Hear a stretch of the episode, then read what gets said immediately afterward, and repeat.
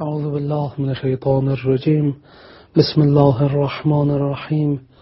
الحمد لله رب العالمین، نحمده و نستعینه و نستغفره و نتوکل علیه، ثم الصلاة والسلام على اشرف الانبیاء والمرسلین حبیب اله العالمین بالقاسم المصطفى محمد و آله الطیبین الطاهرین، لا سیما مولانا و صاحبنا بقیت الله فی الارضین، روحی و ارواح العالمین لتراب مقدمه الفداء.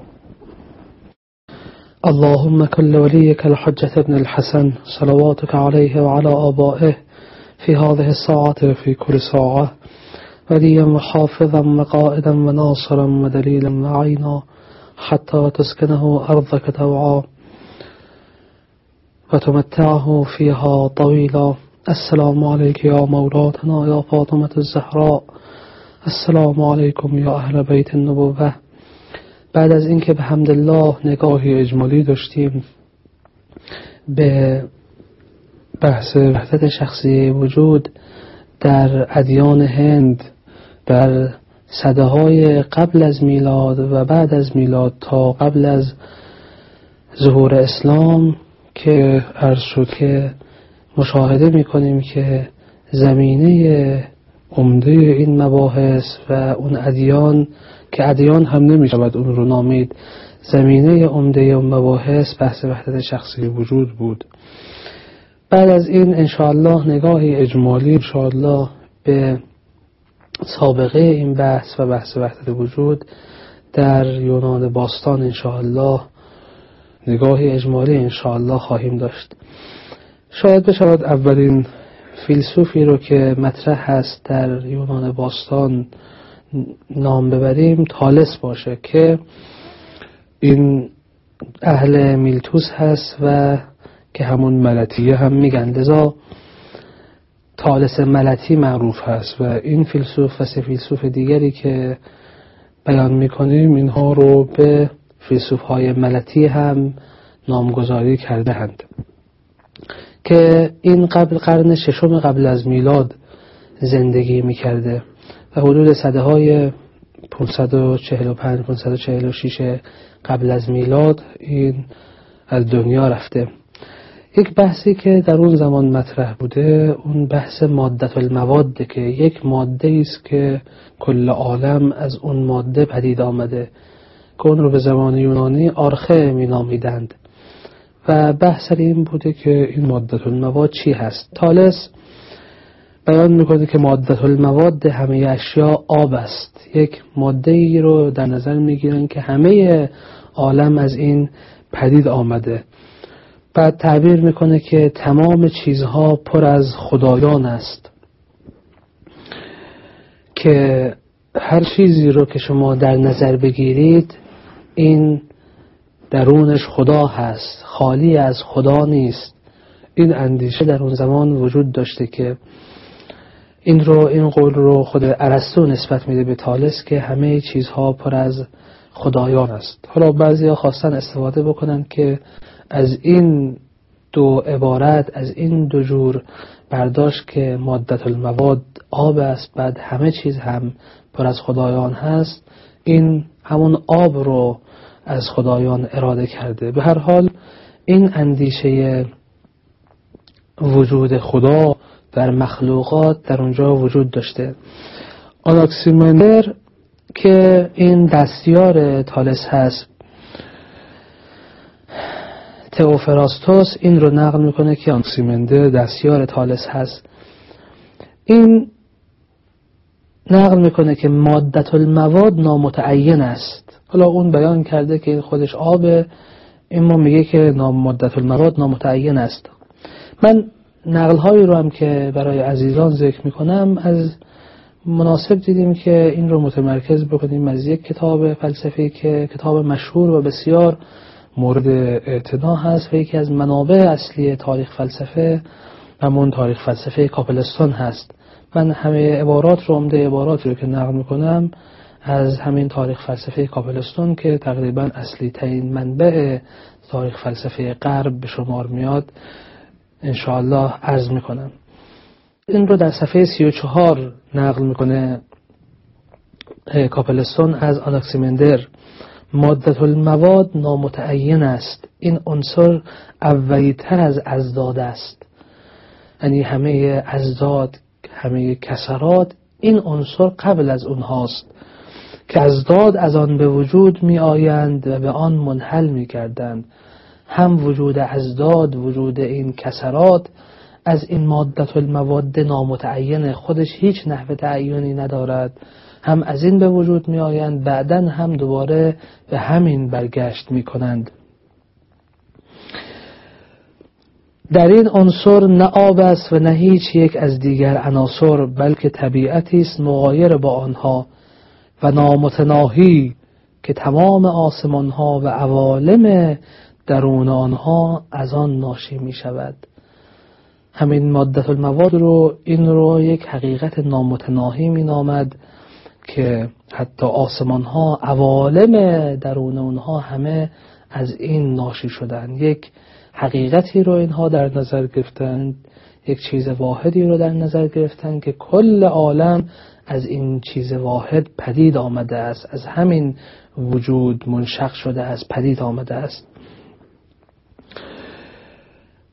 آن بیکران که به یونانی اون رو آپایرون هم میگن، یعنی بی جوهر بی حد، میگه که ازلی و بی زمان است، اون چیز واحدی که پدید آورنده کل عالم هست، نه به نحو خلقت بلکه مادة المواد کل عالم هست. همینطور که در همه عالم ماده ساری هست، این مادة المواد در همه چیزها وجود داره.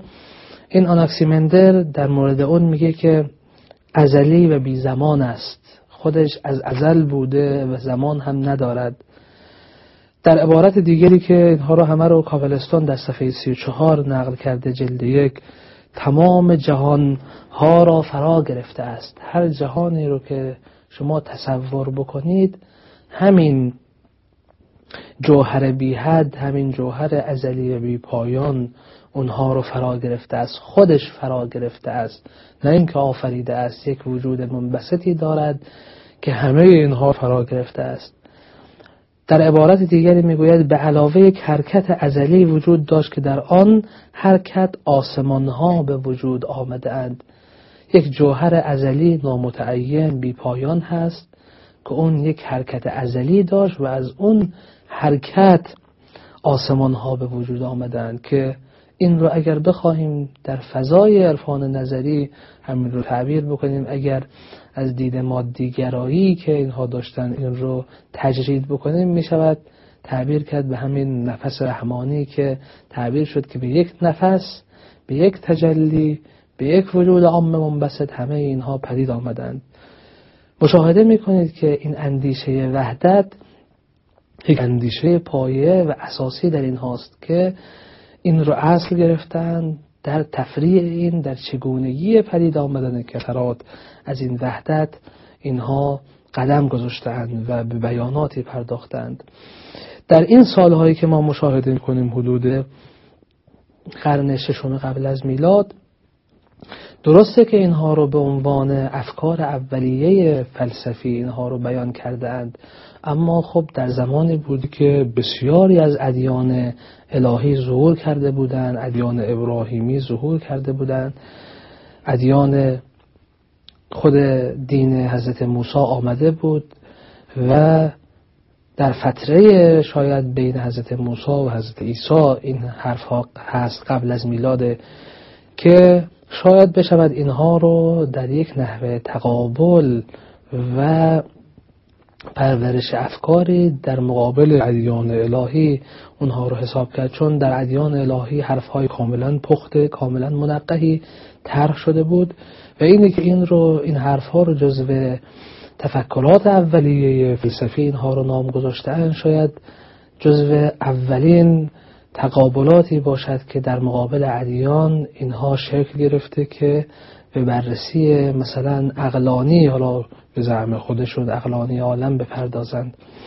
لذا اینطور نبوده که، چون ظاهر این حرفها گاهی اوقات این رو به ذهن به ذهن انسان متبادر میکنه که انگار مثلا در فضایی است که تازه اندیشه دارد به وجود می آید. نه، اینطور نبود. اندیشه های پخته بسیار زیادی در اون زمان وجود داشته، اما اینها یک اصلی رو گرفتن که همان اصل وحدت هست و دنبال چگونگی پدید آمدن کسرات از اونها به دنبال این مبحث این حرف ها رو زدن و به این پرداختن.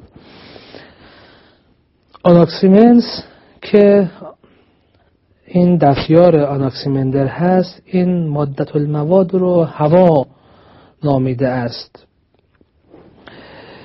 درست همانطور این عبارت رو در خود کپلستون جلد یک آمده، درست همانطور که نفس ما که هوا هست، هواست ما را نگه می دارد، همینطور هم نفس و هوا بر تمام جهان احاطه دارد.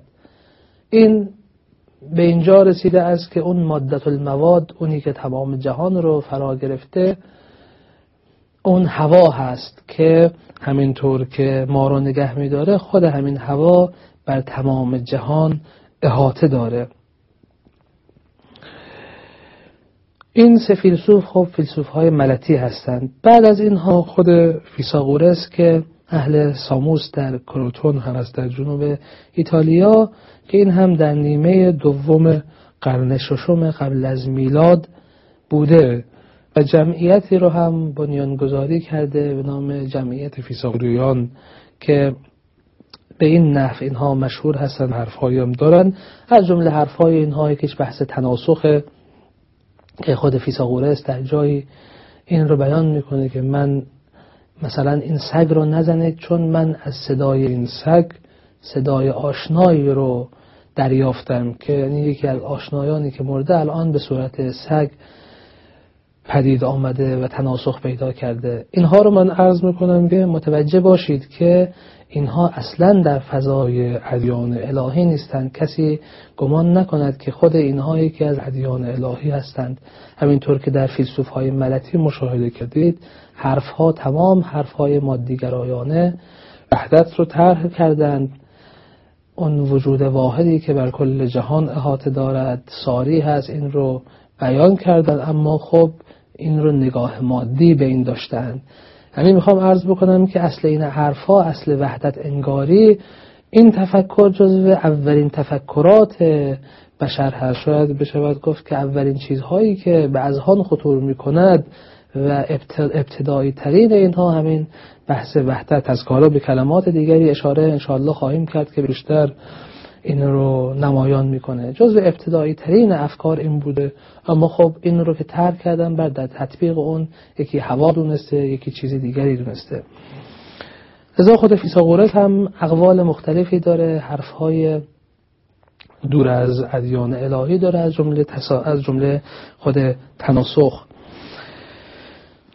این رو ارسطو نقل میکنه که چون آنان مشاهده کردند که خصوصیات و نسبت‌های گام‌های موسیقی با اعداد قابل بیان است، از آن پس چنین به نظر آمد که همه اشیاء دیگر در کل طبیعت خود همانند اعداد ساخته شده اند.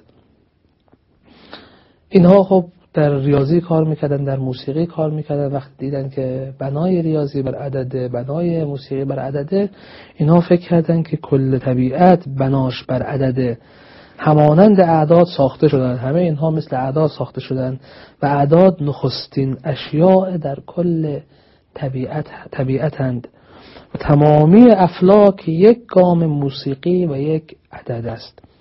که این خیلی به ذهن انسان متبادر میکنه مثال عددی رو که ابن عربی زد و اینگونه تبیین کرد پدید آمدن عالم رو از خداوند متعال، کما اینکه اعداد همه از یک و عدد یک پدید آمدند. اینها هم از پدید آمدن موسیقی و ریاضیات از عدد این نتیجه گیری رو کردن که افلاک هم یک گام موسیقی و یک عدد است، که این هم یک نوع اندیشه وحدتگرایی است. باز از ارسطو میگه، این رو در صفحه چهل و شش جلد که کاپلستون نقل میکنه، ارسطو میگه فیثاغوریان معتقد بودند که عناصر عدد زوج و فردند و از این دو اولی نامحدود، یعنی اون زوج، و دومی محدود است و یک واحد از هر دوی اینها پدید می آید. و عدد از یک حاصل می شود و افلاک چنان که گفته شد سراسر عددند. شاید از این عبارات بشه استفاده کرد که مادت المواد رو اینها اون عدد دونستن، اون اصل اولی رو عدد دونستن. بعد در عبارات دیگر تبیین‌های نسبت به پدید آمدن خط از نقطه، بعد سطح از خط و همه اشیاء از سطح و خط و نقطه رو بیان کردند که مشابهتی دارد با تمثیل‌هایی که ابن عربی در باب وحدت شخصیه به نقطه و خط و سطح زده. فیلسوف بعدی رو که مناسب است ذکر بکنیم این هراکلیتوس هست که یک فرد بزرگزاده بوده از مردم افسوس که این حدود پانصد و یک تا پانصد و چهار سال قبل از میلاد در اوج شهرت خودش بوده، که این مردی بوده بسیار اندوهگین، تاریک اندیش، بدگمان، انزوا طلب، کناره‌جو و نه تنها که مردم معمولی رو هم تحقیر می‌کرده، حتی به اشخاص برجسته و بزرگانی که از خودشون داشتند و اینها درگذشته بودند به اونها هم اهانت می‌کرده. لذا از این فرد یک تصور الهی نداشته باشید. یه وقت کسی ادعا نکنه که اینها خودشون جزو انبیاء الهی بودند، نه، یه همچین آدم‌هایی بودند. این میگه فرزانگی این است، در صفحه پنجاه و دو جلد یک کاپلستون، فرزانگی این است که گوش فرادهند نه به من بلکه به پیام من و اعتراف به این که تمام چیزها یکی است. میگه اگر میخواید شما فرزانه باشید باید اعتراف بکنید به این که تمام چیزها یکی است، یک حقیقت وجود داره و عالم واحد است و وحدت همه عالم رو فرا گرفته است. بعد خود کاپلستون این رو بیان میکنه که در نظر هراکلیتوس واقعیت واحد است اما در عین حال کثیر است، نه صرفاً به طور عرضی بلکه به طور ذاتی. حالا هراکلیتوس یک قدم شاید جلو گذاشته و اینکه وحدت رو پذیرفته، از اون طرف کثرت رو هم به نحو حقیقی پذیرفته، اما خب میخواد بین اینها جمع بکنه. برای کثرات فقط وجود عرضی قائل نیست، به این بیان کاپلستون، بلکه وجود ذاتی هم قائل هست. برای وجود واحد اساسی خواهد بود که در عین حال واحد و کثیر باشد. وحدت در عین کثرت، در عین این که همه عوالم اینها واحد هستند کثیر هم هستند. چقدر این مباحث بحث وحدت وجود و وحدت شخصیه در این عبارات، در این افکار ابتدایی قبل از میلاد اینها نمایان است. وی میگوید آتش نقصان و وفور است. حالا از عباراتت به دست میاد که حالا این واحد چیز اون آتش است، لذا تمثیل میزنه به آتش، بیان میکنه احوالات آتش رو که چگونگی پدید آمدن کسرات رو بخواد از این واحد بیان بکنه. وی میگوید آتش نقصان و وفور است. به عبارت دیگر این از کاپلستون است: آتش همه چیزهایی است که هستند، اما همه این چیزها در یک حالت دائمی کشش، ستیزه، سوختن و افروختن و خاموش شدن است. که این رو در صفحه پنجاه و سه جلد یک کاپلستون این عبارت رو آورده که همه اشیاء که واحد است همون آتش است، اما به نحو حالت کشش، ستیزه، تضادهای درونی که بین اینها به وجود آمده این کسرات پدید آمده. میگوید در عبارت دیگر یک آتش همیشه زنده است با مقادیری از آن که افروخته می شود و مقادیری که خاموش می گردد. چطور یک آتش رو شما مشاهده می کنید که این مقداری ازش گاهی اوقات اضافه می شود، مقداری فوران می کنه، دوباره مقداری خاموش می شود. میگوید آتش همیشه زنده است. شاید منظور همین باشد که اون واحد همیشه است، فقط این کسراتی که شما مشاهده میکنید، این کثیرهایی رو که مشاهده میکنید، این به منزله همین فوران و نقصان آتشه. این وجود آتش چطور فوران ایجاد میکند، وفور پیدا میکند، زیاد میشه، دوباره همین کم میشه، کوچک میشه.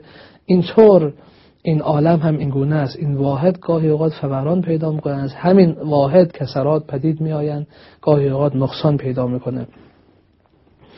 و از جمله عباراتی رو که داره اینه که همه چیز در جریان است، که بعضی هم روی این عبارت هراکلیتوس بسیار منو دادن که تعابیری داره در این زمینه، تبیین هایی داره که تمثیل میزنه به رودخانه که در جریان هست، میگه آب گوید که عالم هم این گونه در جریان است. که حالا اینها بی مشابهت به بحث های نفس رحمانی و امثال هم نیست اگر بخوایم با دید الهی به اینها نگاه بکنیم، اما خب اینها وحدت رو ترک کردن و تطبیق دادن به امور مادی. فیلسوف بعدی گزنوفانس هست که بنیانگذار مشهور نحیه, نحیه الیایی است که جزو فیلسوفان الیایی و بنیانگذار مکتب الیایی است. ارسطو در ما در ما بعد طبیعه نقل میکنه، میگه که گزنوفانس با توجه به کل جریان گفت که واحد خداست. وقتی که عالم رو مشاهده کرد تعبیر کرد که واحد خداست. بعد کاپلستون این رو میگه که پس احتمال قوی میرود که او یگانه انگار بوده و نه موحد که قائل به یک خدا بوده باشد، بلکه قائل به وحدت بوده و وحدت رو در عالم اصل میدونسته. پارمنیدس که این هم اهل الیا هستش که این هم جزو فیلسوفان الیایی هست، مقارن با پایان قرن ششم قبل از میلاد این بوده و حتی در حدود سالهای چهارصد و چهل و نه تا چهارصد و پنجاه و یک قبل از میلاد نقش شده که در سنین شصت و پنج سالگی با سقراط که در اون موقع جوان هم بوده ملاقات کرده و گفتگو کرده. کاپلستون در بیان نظرات پارمنیدس به طور اختصار این رو بیان میکنه: نظریه وی به اختصار دایر بر این معناست که وجود واحد است و سیرورت و تغییر توهم است. اینهایی رو که ما جزو متغیرات نگاه میکنیم اینها صرف توهم است، زیرا اگر چیزی به وجود آید پس یا از وجود به وجود می آید یا از لا وجود. دیگه هر چیزی که به وجود میاد یا از یک چیز موجود دیگر به وجود آمده یا از لا وجود. اگر از اولی به وجود می آید یعنی از چیز موجود در این صورت قبلا هست، خب این پس بوده، چیز جدیدی به وجود نیامده که در این حالت به وجود نمی آید، و اگر از دومی به وجود می آید یعنی از نیستی در این صورت هیچ نیست، زیرا از هیچ هیچ چیز به وجود نمی آید. بنابراین سیرورت توهم است. این تغییر احوالات عالم اینها همه توهم است و وجود فقط هست و وجود واحد است و کثرت نیز توهم است. که این رو در صفحه شصت و یک جلدیه که کاپلستون آمده که این استدلال دقیقاً همون استدلالی است که خود صدرالدین شیرازی برای بحث اصالت الوجود آورده، که کما اینکه ان شاء الله اشاره خواهد شد همین بحث اصالت الوجود پایه استدلال هایی است که بر بحث وحدت شخصی وجود آورده شده. عیناً همین استدلال در بحث اصالت الوجود آمده که این رو کاپلستون نسبت میده به پارمنیدس که در حدود قرن شش قبل از میلاد مسیح این وجود داشته. این عبارت رو نقل میکنه از خود پارمنیدس: واقعیت مطلق که جهان تجلی آن است. بحث تجلی آدم از خداوند متعال که یک واحد است که متجلی شده، این در عبارات در عبارات پارمنیدس آمده.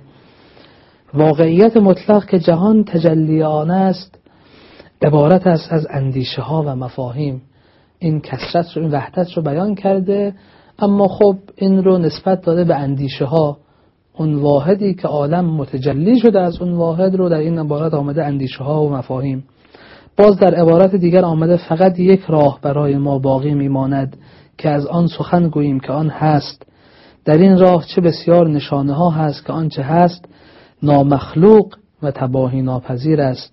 اون هستی که واحد هم هست اولا نامخلوق است، دوما ازلی هست، زیرا کامل نامتحرک زیرا کامل و کامل نامتحرک و بی پایان است، خود همون نامحدود است.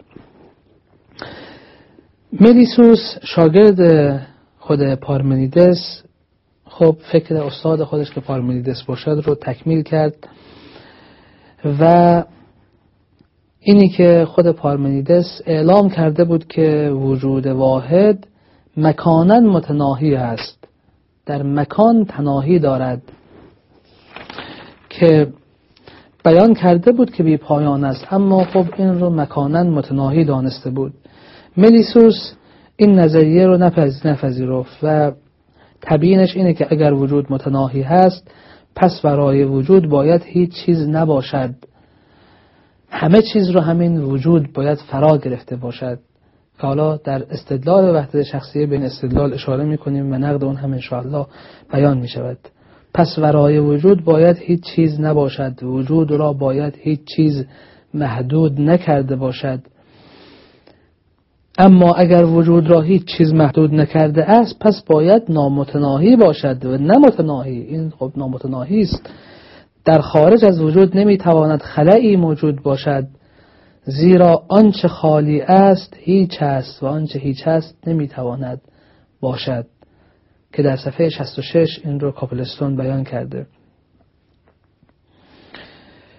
که چقدر کامل این بحث وحدت وجود و وحدت شخصیه از اینها در می آید که یک وجود واحد است و وجود نامتناهی است که همه چیز رو فرا گرفته، اشیاء هستند، چیز هست، همه چیز هست، اما این وجود اونها رو فرا گرفته، وجودی است نامتناهی. که ارسطو بیان میکنه که این عباراتی رو که اینها دارند که واحد ملیسوس به عنوان مادی تصور شده بود، این رو ارسطو اشاره میکنه که یه وقت تصور نکنید که این حرفایی که داره میزنه داره اشاره به خداوند متعال میکنه، این حرفایی که از وحدت میزند اشاره به مباحث الهیاتی است، نه، این هم مثل بقیه این رو به عنوان یک امر مادی تصور کرده بود که اینطور گسترش داره. البته خب سیمپلیکیوس معتقده و قطعی رو نقل میکنه که نه، ملیسوس واحد رو غیر جسمانی در نظر گرفته، این عبارت رو نقل میکنه: حال اگر آن وجود دارد باید واحد باشد، اما اگر واحد است نمیتواند جسم داشته باشد، زیرا اگر جسمی داشت اجزاء داشت و دیگر واحد نبود. که از این عبارت خواسته استفاده بکنه که نه، این بحث وحدتی رو که ملیسوس داره بیان میکنه بحث وحدت غیر جسمانی است، یک موجود غیر جسمانی داره احاطه احاطه کرده است این عالم رو. فیلسوف بعدی خود زنون است که اینم الائیه و احتمالاً در حدود چهارصد و هشتاد و نه قبل از میلاد متولد شده، که این هم شاگرد پارمنیدسه، که خودش کثرت انگاری رو رد کرده بود و گفته بود که تغییر و حرکت توهمه. خود زنون در کتب فلسفی مبتکر چند دلیل برای اثبات عدم حرکت و اشکالاتی رو که زنون طرح کرده در کتب فلسفی و احیانا بعضی کتب منطقی مشهور هست.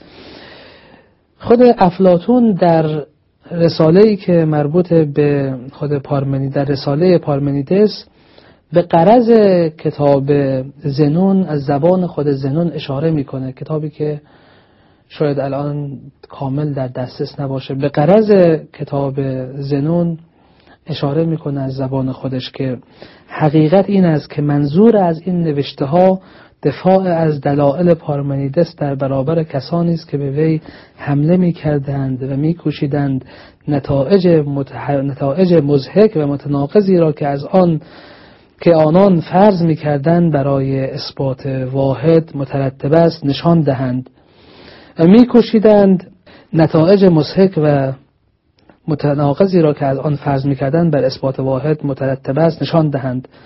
نوشته من جوابی است به طرفداران کثرت.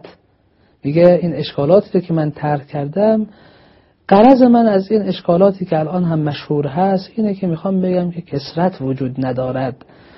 نوشته من جوابی است به طرفداران کثرت و با نشان دادن این که فرض کثرت اگر به اندازه کافی و به دقت مورد مطالعه قرار گیرد حتی به نتایج مضحک‌تر از فرض واحد منجر می شود.